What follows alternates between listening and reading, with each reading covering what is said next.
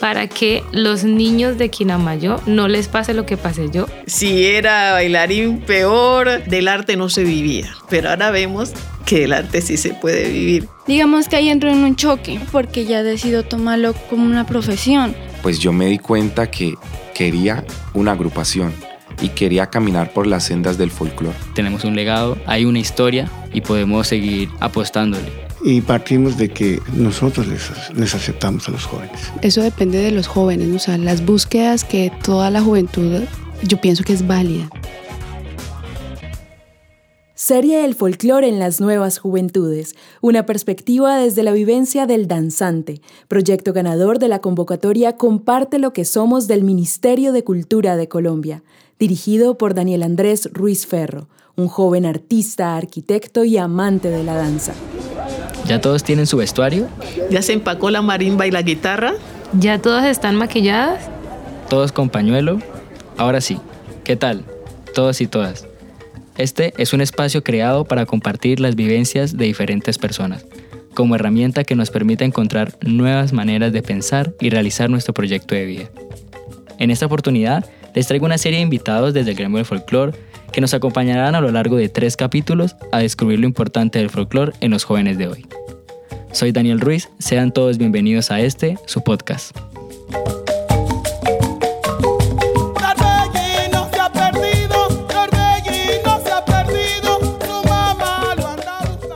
Capítulo 1. Invitadas. Maestra Aura Hurtado, oriunda de Andagoya, Chocó, trabajadora social graduada de la Universidad del Valle, egresada en 1984 como experta en danzas folclóricas de Colombia del Instituto Popular de Cultura. Directora del grupo representativo Colombia Folclórica IPC durante 10 años. Experiencia de 30 años de vida artística como bailarina, coreógrafa y asesora.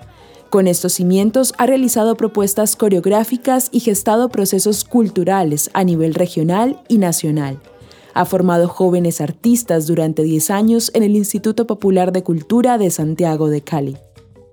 Laura Isabel Zapata Quiñones, joven oriunda de Quinamayo, Valle del Cauca, intérprete de danza folclórica, portadora de tradición y profesional en mercadeo y negocios internacionales, con más de 20 años de experiencia en el campo de la danza, integrante de la compañía artística Cañaflecha desde hace seis años, participando de manera activa en procesos investigativos, con el objetivo de rescatar y conservar los valores culturales del acervo regional. Bienvenidas, Isabel y Maestra Aura. Gracias por aceptar la invitación a este espacio, que ahora es de ustedes también. Muchas gracias por haberme invitado a este espacio y espero que mi experiencia les sirva en el proceso de este trabajo que están haciendo. Hola Daniel, muchas gracias por la invitación. Es un gusto por estar aquí. Dicho esto, comencemos. Como artista que soy, más de siete años he pertenecido a procesos culturales en la ciudad de Cali la mayoría de esos procesos en el gremio del folclore y como joven he sentido que día a día aprendo más de cada una de las experiencias y personas que voy encontrando en este camino. Por ende, considero muy importante que el folclore haga parte de mi vida. Pero existen jóvenes que desconocen esta alternativa donde pueden desarrollar su proyecto de vida en alguna de las áreas de este bello gremio. Jóvenes que a lo mejor se encuentran recién graduados de sus colegios y no saben qué hacer, qué decisión tomar o el caso de otros jóvenes que por el contrario han estudiado algo, pero aún no logran sentirse satisfechos con lo que hacen. Ustedes sabrán más un poco de este tema, así que les pregunto, ¿por qué es importante el folclore en las nuevas juventudes? Maestra Aura.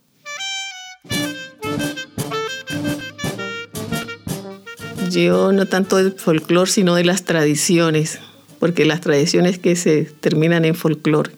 Y es importante porque esas tradiciones folclóricas ayudan a construir identidad. Y todo yo creo que toda persona tiene que pasar por ese proceso, ya sea en una forma, eh, de forma académica, informal o de vivencia, tiene que tenerla. Y es importante porque eso da sentido de pertenencia y conocerme quién soy yo, qué es, qué es lo que estoy viviendo de esa tradición y también qué es lo que vivieron mis antepasados y que me dejaron y que es importante conocer, porque nada surge así tan espontáneo. Y esa tradición le da a uno también muchos valores en la vida diaria. Y esos valores se van multiplicando, se van transmitiendo y se van volviendo lo que es la parte del folclore, porque eso contiene muchos valores. Dentro de esas manifestaciones hay muchos valores que le sirven a uno como para moverse en la vida. Maestra, en ese desarrollo y en esos eh, valores que tú nos comentas, eh, digamos que al momento de eh, impactar o, de vincular a los jóvenes en ese tema de, tradiciones, mm, desde tu experiencia o de tus vivencias, ¿cómo se ha logrado eso? ¿Cómo se ha logrado decirle al, joven que de pronto está alejado de, sus tradiciones, decirle, ven, conócete, ven, conoce de dónde eres? ¿Cómo ha sido de pronto esa, esa parte? Yo lo hablo desde mi contexto, porque nosotros eh, vivimos inmersos en esas tradiciones folclóricas. Y, tiene que ver mucho con su núcleo familiar. Ya si el chico no tiene ese conocimiento, parte de ahí la familia, de su comunidad y su entorno, que también los padres serían ajenos a eso, pero a pesar de ser tan ajenos hay cosas que, que están allí, pero no se ve como, como ese de contar, ese de vivir, ese de, de ver en su entorno. Ya un joven, lo menos en de unos 15, 14, 16, 18 años, tuvimos una experiencia. El chico era de Tumaco, es de Tumaco, pero él no le llamaba eso. Y uno, empezamos, empecé como a hablar, es que mi familia no, yo veo eso, pero mm, a mí se me pasa por, por encima, ¿ya? Ya estoy haciendo otra cosa. Entonces, para hacer ese llamado tiene que ser, eh, tenido que ser desde la, desde la raíz de la casa. Decirle esto es así cuando uno está estudia, este, hablando de su familia, ahí le está dando, dando con muchas cosas. Tu abuelo hacía esto, así se hacía, mm, no puedes hacer eso, hacerlo de esta forma, y ahí se le va dando esa transmisión y ese llamado. Porque es que no es de que yo esté allí y vuelvo acá, no, se pierde mucho tiempo y se pierde mucha cosa porque no ha nacido de allí desde ese momento. Yo creo que el momento es la familia. Y esa familia como volver a, a, a tener esos, esos espacios de hablar de hablar de sus antepasados, de hablar de sus cosas bonitas, de hablar todas las dificultades que se han tenido, de hablar cómo se creó, se creó esto, es importante porque eso va dando sentido como de pertenencia y de estar allí dentro de esa comunidad. Es difícil. Maestra, y en ese, digamos que en esas dificultades que muchas veces eh, los jóvenes desconocen de sus orígenes, eh, como de qué forma si alguien, yo como joven, desconozco de pronto todo el legado que me ha dejado mi familia, pero yo estoy interesado en estar en, o, en pertenecer o darme cuenta que cuáles son mis tradiciones. Y entonces busco un espacio para formarme o busco un espacio eh, tal vez para investigar eh, este tipo de cosas. Digamos que en ese caso eh, has sido como una guía o una tutora o no sé de pronto desde tu experiencia eh, acercarte ya al tema de, investigar, de, decir de dónde vengo yo, por qué es tan importante para mí. ¿Cómo, cómo, cómo ha sido eso? ¿Sí? Pues ahora lo que prima es la parte académica, o sea, tiene que tener una licenciatura, tiene que tener un magíster, tiene que tener un doctorado. Esa es una forma de aproximarse, ¿ya? Pero la experiencia que yo he tenido casi siempre trabajo con gente que es que le ha surgido eso, ha escuchado y, se ha interesado, lo ha escuchado en el, en el barrio, ese proceso se va dando o en una festividad y eso lo va como motivando porque se va cogiendo como ese gusto por esas tradiciones. No solamente la parte danzaria, sino todo lo que hay alrededor de su desarrollo, de su territorio, de su comunidad. Lo menos el hecho de, de, la sembra, de sembrar, el hecho de, saber quiénes son los músicos, el hecho de saber quién hace la figura en barro mejor, que no es la parte, eso va como, como ayudando a, a que ese joven se vincule más de una forma más informal que la parte académica, las dos son válidas, pero ahora lo que prima es lo académico y ya uno no sabe para dónde coger para trabajar. Porque vos venís con una teoría de Marta Graham, de cuál es la otra, de todas esas teorías, y vos te encasillas allí. Pero la gente que viene de acá no tiene esas teorías, el, el, nativo, el, el raizal. Entonces uno ya le da como, ay, es porque la academia dice así, que el movimiento, que la... Se vuelve una cosa tan sublime que uno dice, uy, ya esto no va. Desconociendo los territorios. No. Un poco. O, que es otra forma de, de, hacer las cosas. Ya la academia, no solamente en la parte folclórica, sino en todo, porque si vos tenés tus conocimientos sobre la medicina, eh, la parte de académica te, te desvalida eso.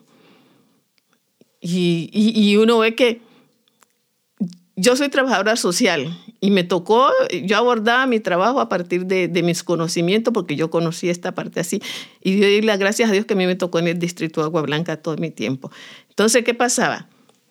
La academia y la señora que venía acá recién llegada de, de cualquier corregimiento del Pacífico o del Tolima. Y llegaba la señora y ¿usted por qué hace la médica? Decía, ¿usted por qué hace eso? Es que yo lo hago así porque así he tenido todos mis hijos. Que tiene que tomarse la glucosa. Yo no me tomo eso porque eso es maluco. Y si este hijo es para mí, es para mí. Pero le validaban todo su conocimiento. Y así está pasando en el folclore. ¿Ya? Entonces uno tiene que como como ver esas dos miradas. La academia te coge y te valida todo tu conocimiento. La academia es buena, pero siempre y cuando se entre a dialogar también con la parte del conocimiento que trae esa persona. Eso es su forma de concebir la salud, es su forma de concebir muchas cosas, es su forma de construir su casa, es su forma de construir sus instrumentos. Entonces la academia, lo que está pasando ahora, la academia temporizó la marimba se perdió ese sabor natural. Y es en el petróleo. Ahora a nadie te gusta, la gente no le gusta que, que la marimba no aplica en el petróleo la marimba tradicional ahora que volvieron a retomar eso porque eso estaba pasando que el reconocimiento que se le hizo a la marimba fue por su forma tradicional, no por la forma académica. Maestra, y en esa misma como analogía que nos comentas, eh, la, la, persona, el joven que sale de, de, su municipio, de su pueblo, de su corregimiento, que toda su vida ha tenido sus tradiciones, que las festeja, que hace parte, jóvenes estamos hablando que salgan de los 18 años y vengan tal vez a la ciudad y quieran, dicen, no, yo quiero como formalizar esto que sé, o quiero dar a conocer eh, lo que en mi municipio, en el lugar donde soy, lo hago. ¿Qué, qué, qué oportunidades son las que ofrecen o, o cuál es el camino que deberían cómo seguir, digamos, en, tu experiencia, eh, a qué deberían apuntarle, dónde deberían ellos empezar a, a, ese tipo de cosas. Pero si el espacio está en el municipio, pues la parte académica, porque esos son los espacios que da el municipio y, o da el, territorio donde están actualmente, no digamos el municipio, y ya es una parte más académica.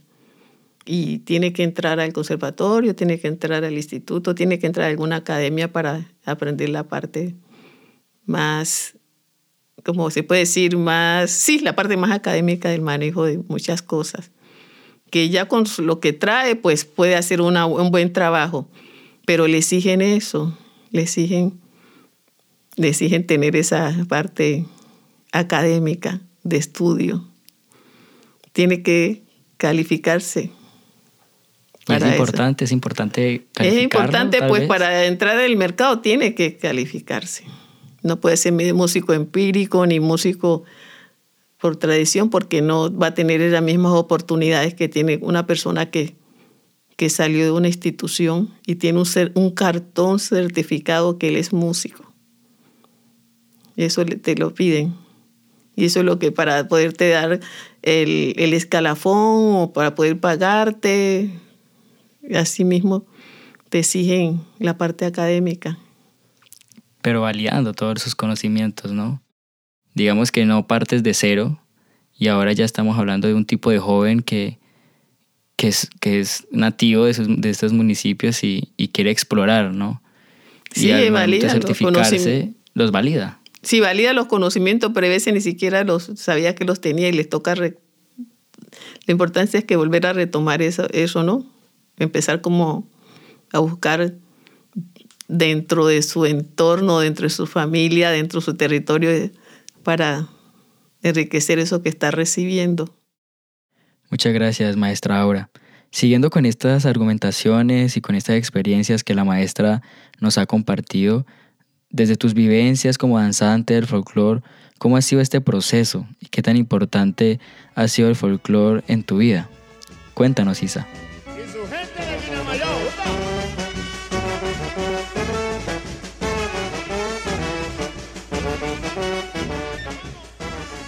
Bueno, Daniel, yo creo que el folclore y las tradiciones, como lo mencionó la maestra, eh, dan un aporte fundamental a la identidad. Es, pues yo que nací eh, o me crié en Quinamayo, al sur de, del Valle del Cauca, Quinamayo es un corregimiento pequeño, y pasa mucho que los jóvenes salen o salimos y en un principio no, no nos sentimos como orgullosos de, de decir que somos de Quinamayo y yo creo que lo relaciono es con las tradiciones, cuando no, no las conocemos o no nos sentimos identificadas con ellas.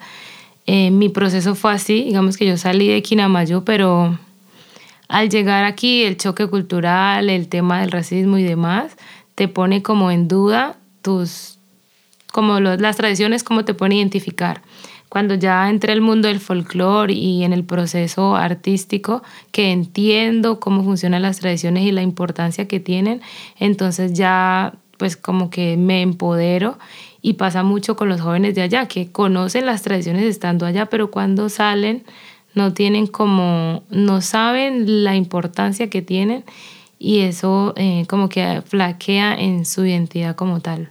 Entonces el folclore me ha permitido y pues como viajamos bailando y demás, entonces vamos afuera y vemos cómo otras personas tienen sus tradiciones y son, eh, están orgullosas de ella, entonces empezamos como a ver la importancia de lo nuestro. En relación a eso, que, que quería rescatar algo que me parece a mí tan interesante es la gente que viene de Buenaventura.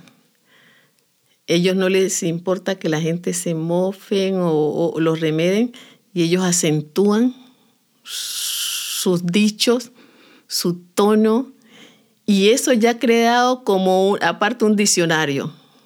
La, universidad, me parece que era la Santiago, tenía como recopilación de, esa, de, esa, de esos dichos que trae la gente dura, como dicen ellos.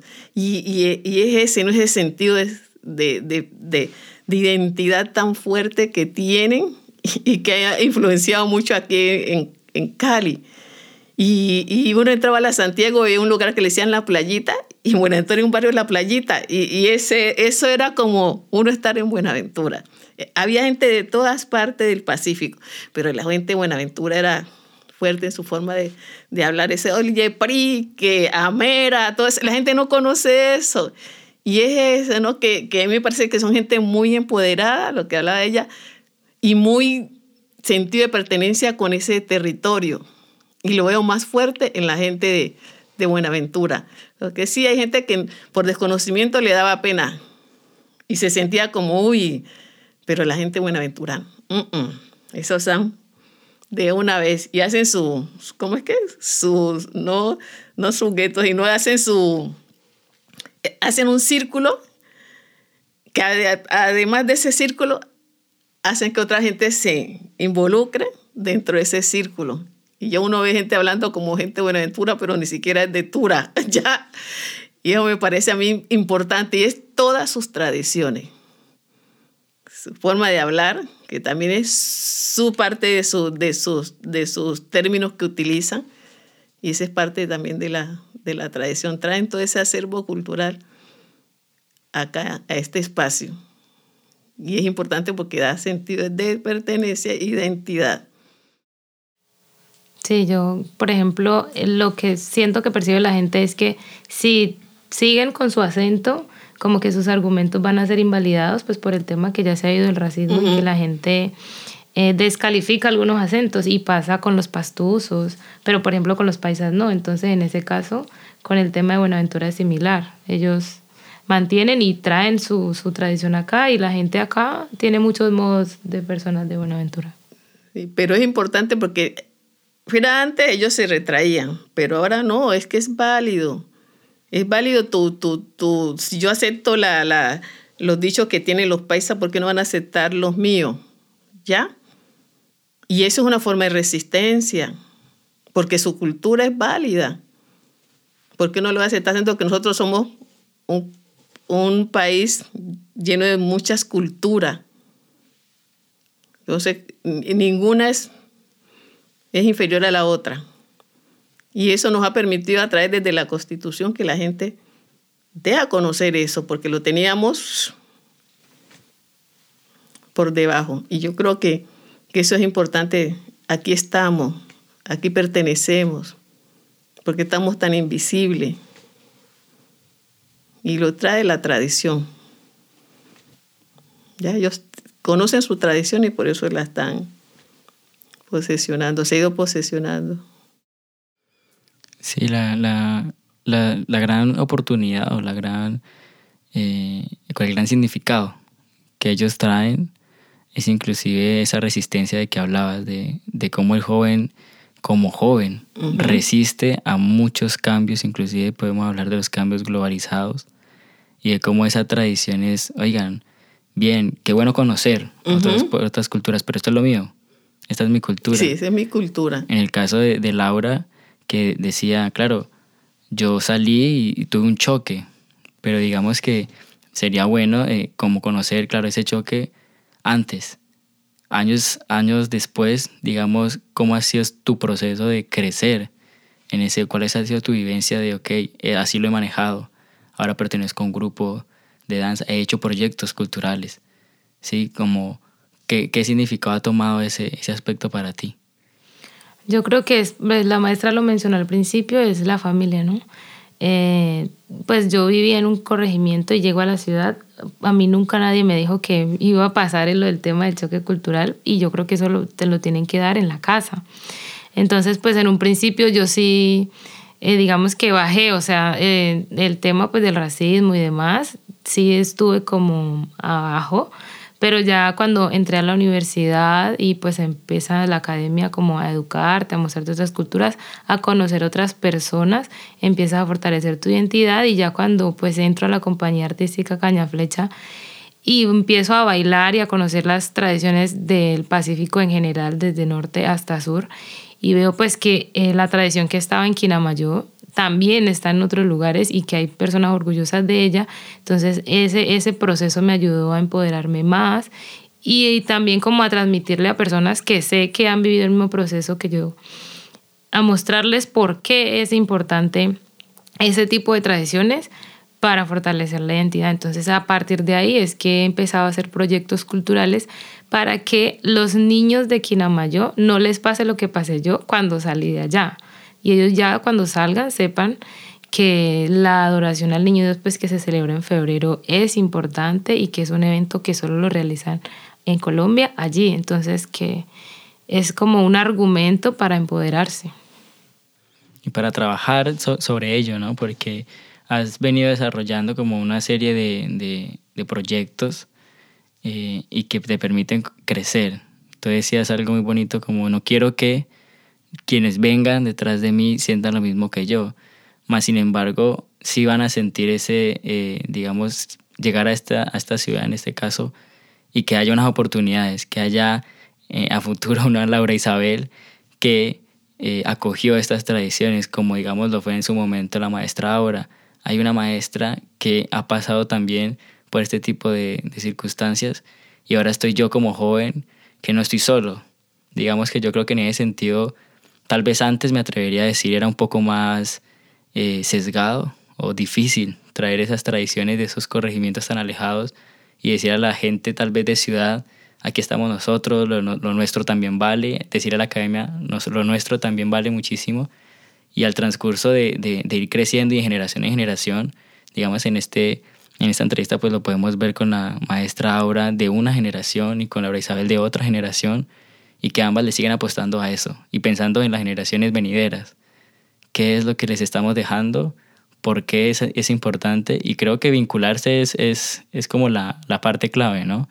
Si hay una desconexión con estos jóvenes que vienen atrás, posiblemente ocurra lo mismo o, peor y no, y no desarrollarse. Eh, yo creo que para cerrar este, este, este capítulo quisiera, Laura, maestra, eh, hacia, hacia, qué, hacia qué momento o hacia qué circunstancia uno podría decir, jóvenes eh, no, lo, no, no se desvinculen, no, no se desconozcan, no, no, se, no se dejen llevar por otras tal vez apariencias, lo suyo también vale y hagan parte de esto y esto. ¿De qué manera se invita?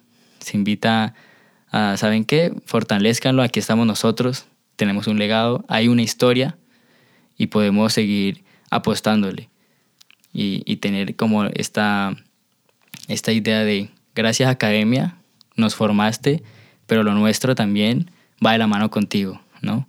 Que es lo que día a día los jóvenes eh, van a empezar a, cambiar. ¿Qué les dirían ustedes hoy a ellos? Yo creo que el, el, contexto, en el momento en que estamos, pues hay mucho de donde los muchachos seguir con este proceso porque se hizo como, se está, se está haciendo un reconocimiento a estas tradiciones, porque nos habían metido la idea que las tradiciones de nosotros no tenían como ese valor de, ser cultura, porque eso es uno de los puntos que, que se trató en la nueva constitución, porque no, no nos consideramos como parte de, de ese pueblo que tenía una cultura y una tradición.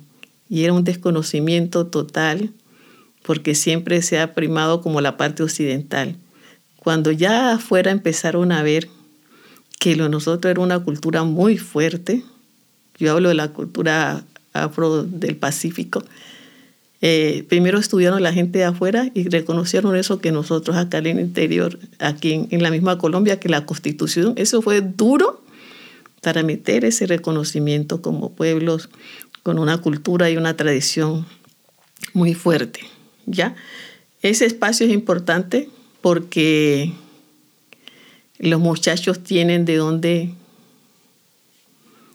agarrarse, ¿ya? Y he abierto muchas, muchas otras posibilidades de seguir con esto, de conocer.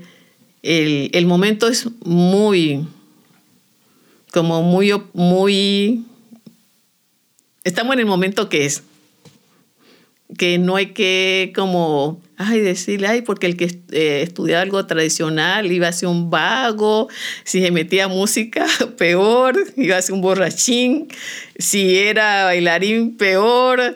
Bueno, del arte no se vivía, pero ahora vemos que el arte sí se puede vivir en cualquier manifestación y tenemos las condiciones, entonces ese es un arrastre. Y ellos están viendo que a medida que uno ve el ejemplo, uno va como siguiendo y se ve que es chévere. Y se van abriendo como otras oportunidades que, que no tuvieron la gente que fueron los pioneros. Y, y, es, y se puede predecir que hay, buen, hay un buen momento y que se ha empezado a valorar ese, eso, esas tradiciones, esa cultura en muchos otros espacios que no solamente sea la parte de, de, los festivales, sino que la parte también de mostrar en, en, otras, en otros contextos esa cultura que sirve para construir, que sirve para unir lazos, que sirve para, para crear sentido de pertenencia y se, se lleva a otros espacios que, son importantes. De por qué, lo menos en el caso de, la, de, de la medicina ancestral y la de ahora. El solo hecho de que las parteras, muchas ya están, tienen esa conexión con, con, con la parte occidental de la medicina, pues occidental es importante porque están reconociendo ese saber. Están reconociendo ese saber que muchas de las cosas que saben esas mujeres son válidas. Y es un espacio que no es siquiera de festival. ¿ya? El, hecho de, la de, cortar la madera y todo eso, eso también es válido. Y que son en otros espacios, ¿no? Entonces yo creo que ellos están mirando todo eso. Dar esa información, porque se perdió mucha cosa por el desconocimiento. Porque lo de nosotros era una bulla, eso no tenía validez. Se fue mucha gente con muchos conocimientos. Pero bueno, estamos a tiempo de que podamos rescatar esos que quedan todavía para que nos sigan aportando. Aún estamos a tiempo, esa es la conclusión. Y que el arte ahora sí se vive, ¿no? Estamos en, estamos en ese momento. Lo que pasa es que no lo vivían así como lo, lo quería el interior del país, no lo vivían ustedes, pero nosotros sí vivíamos su arte. ¿Ya? Nosotros sí vivíamos su arte y lo conocían, lo desconocían la gente de acá, de acá del interior. Como Buenaventura estando a dos horas y media, Gali no miraba para Buenaventura. Como los grupos de, danza aquí bailaban era atlántico y andino y nunca se atrevieron a bailar un currulao. Y ahora todo el mundo lo ve hablando de currulao, de juga y todo la maestra Oliva hizo un buen trabajo. Y ella me decía que ella, la gente se burlaba del trabajo. Ellos, ellos decían, pero nosotros no bailamos así, pero su convicción de su tradición hizo que la gente empezara a bailar el currulao como es el bambuco viejo, pues. Bueno, currulao es el, el bambuco viejo como es a raíz de eso. Nos puso los pies en la tierra porque lo que bailaba era Sonia Soria, todo era Sonia Soria, aquí en el Valle, todos los grupos bailan era Atlántico, eran expertos en Atlántico. Y no había, no estaban mirando para el Pacífico y teniendo la Pepe Cuarto, ni para Buenaventura, ni para Guapi. Bueno, los del Chocó se movían un poquitico más. Y ahora no ve todo eso, pero no sabe cómo, que no lo vivían aquí, pero nosotros sí lo vivíamos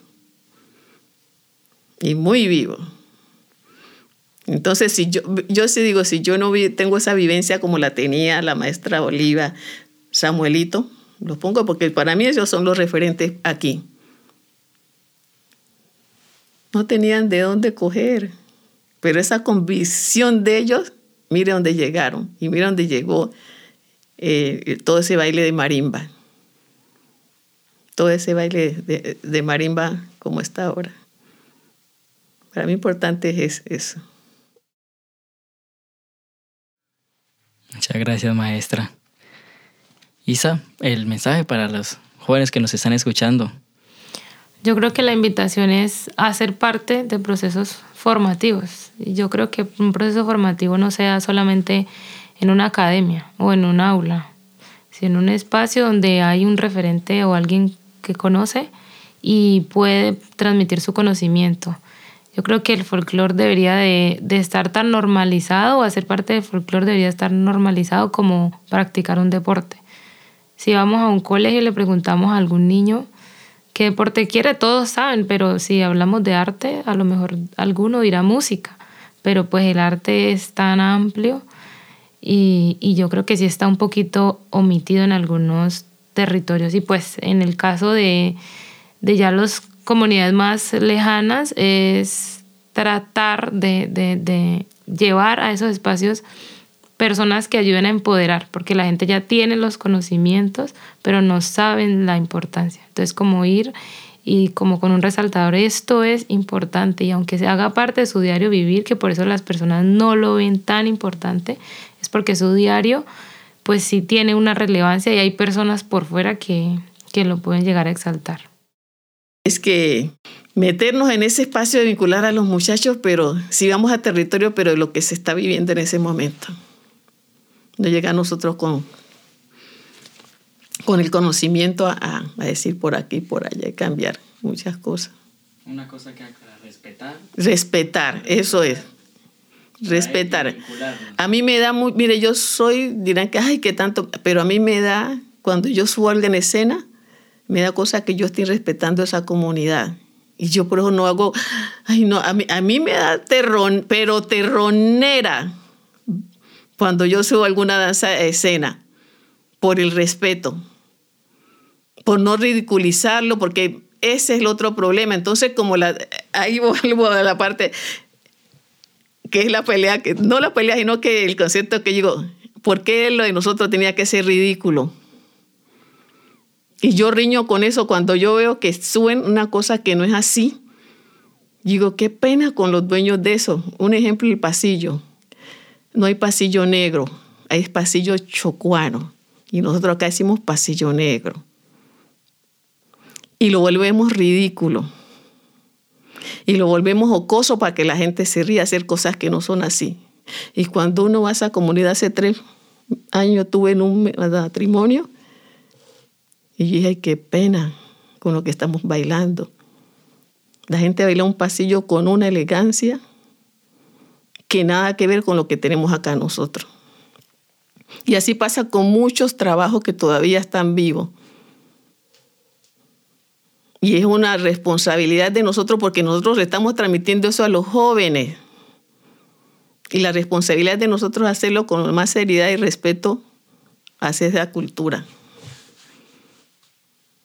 Y eso es lo que tenemos que tener para que los muchachos se enamoren más de eso, porque los muchachos ahora, ¿quién va a bailar así? ¿Quién va a hacer? Hay veces nosotros mismos, con lo que hacemos, hacemos que los muchachos no, ay no, qué pereza. Eso no, usted sabe que los muchachos ahora son más visual que se tiene que ver y entonces empezamos con eso. Y ellos no tienen ese... Y ahí, ahí empieza el, la deserción hay veces. Con los jóvenes tenemos que volverla atractiva, pero como es, con respeto con respeto. Muchísimas gracias, maestra Aura Isabel, por estar en este espacio. No haciendo más, eh, decirle a todos los que nos escuchan que nos vemos en el siguiente capítulo en este, su podcast. Muchas gracias.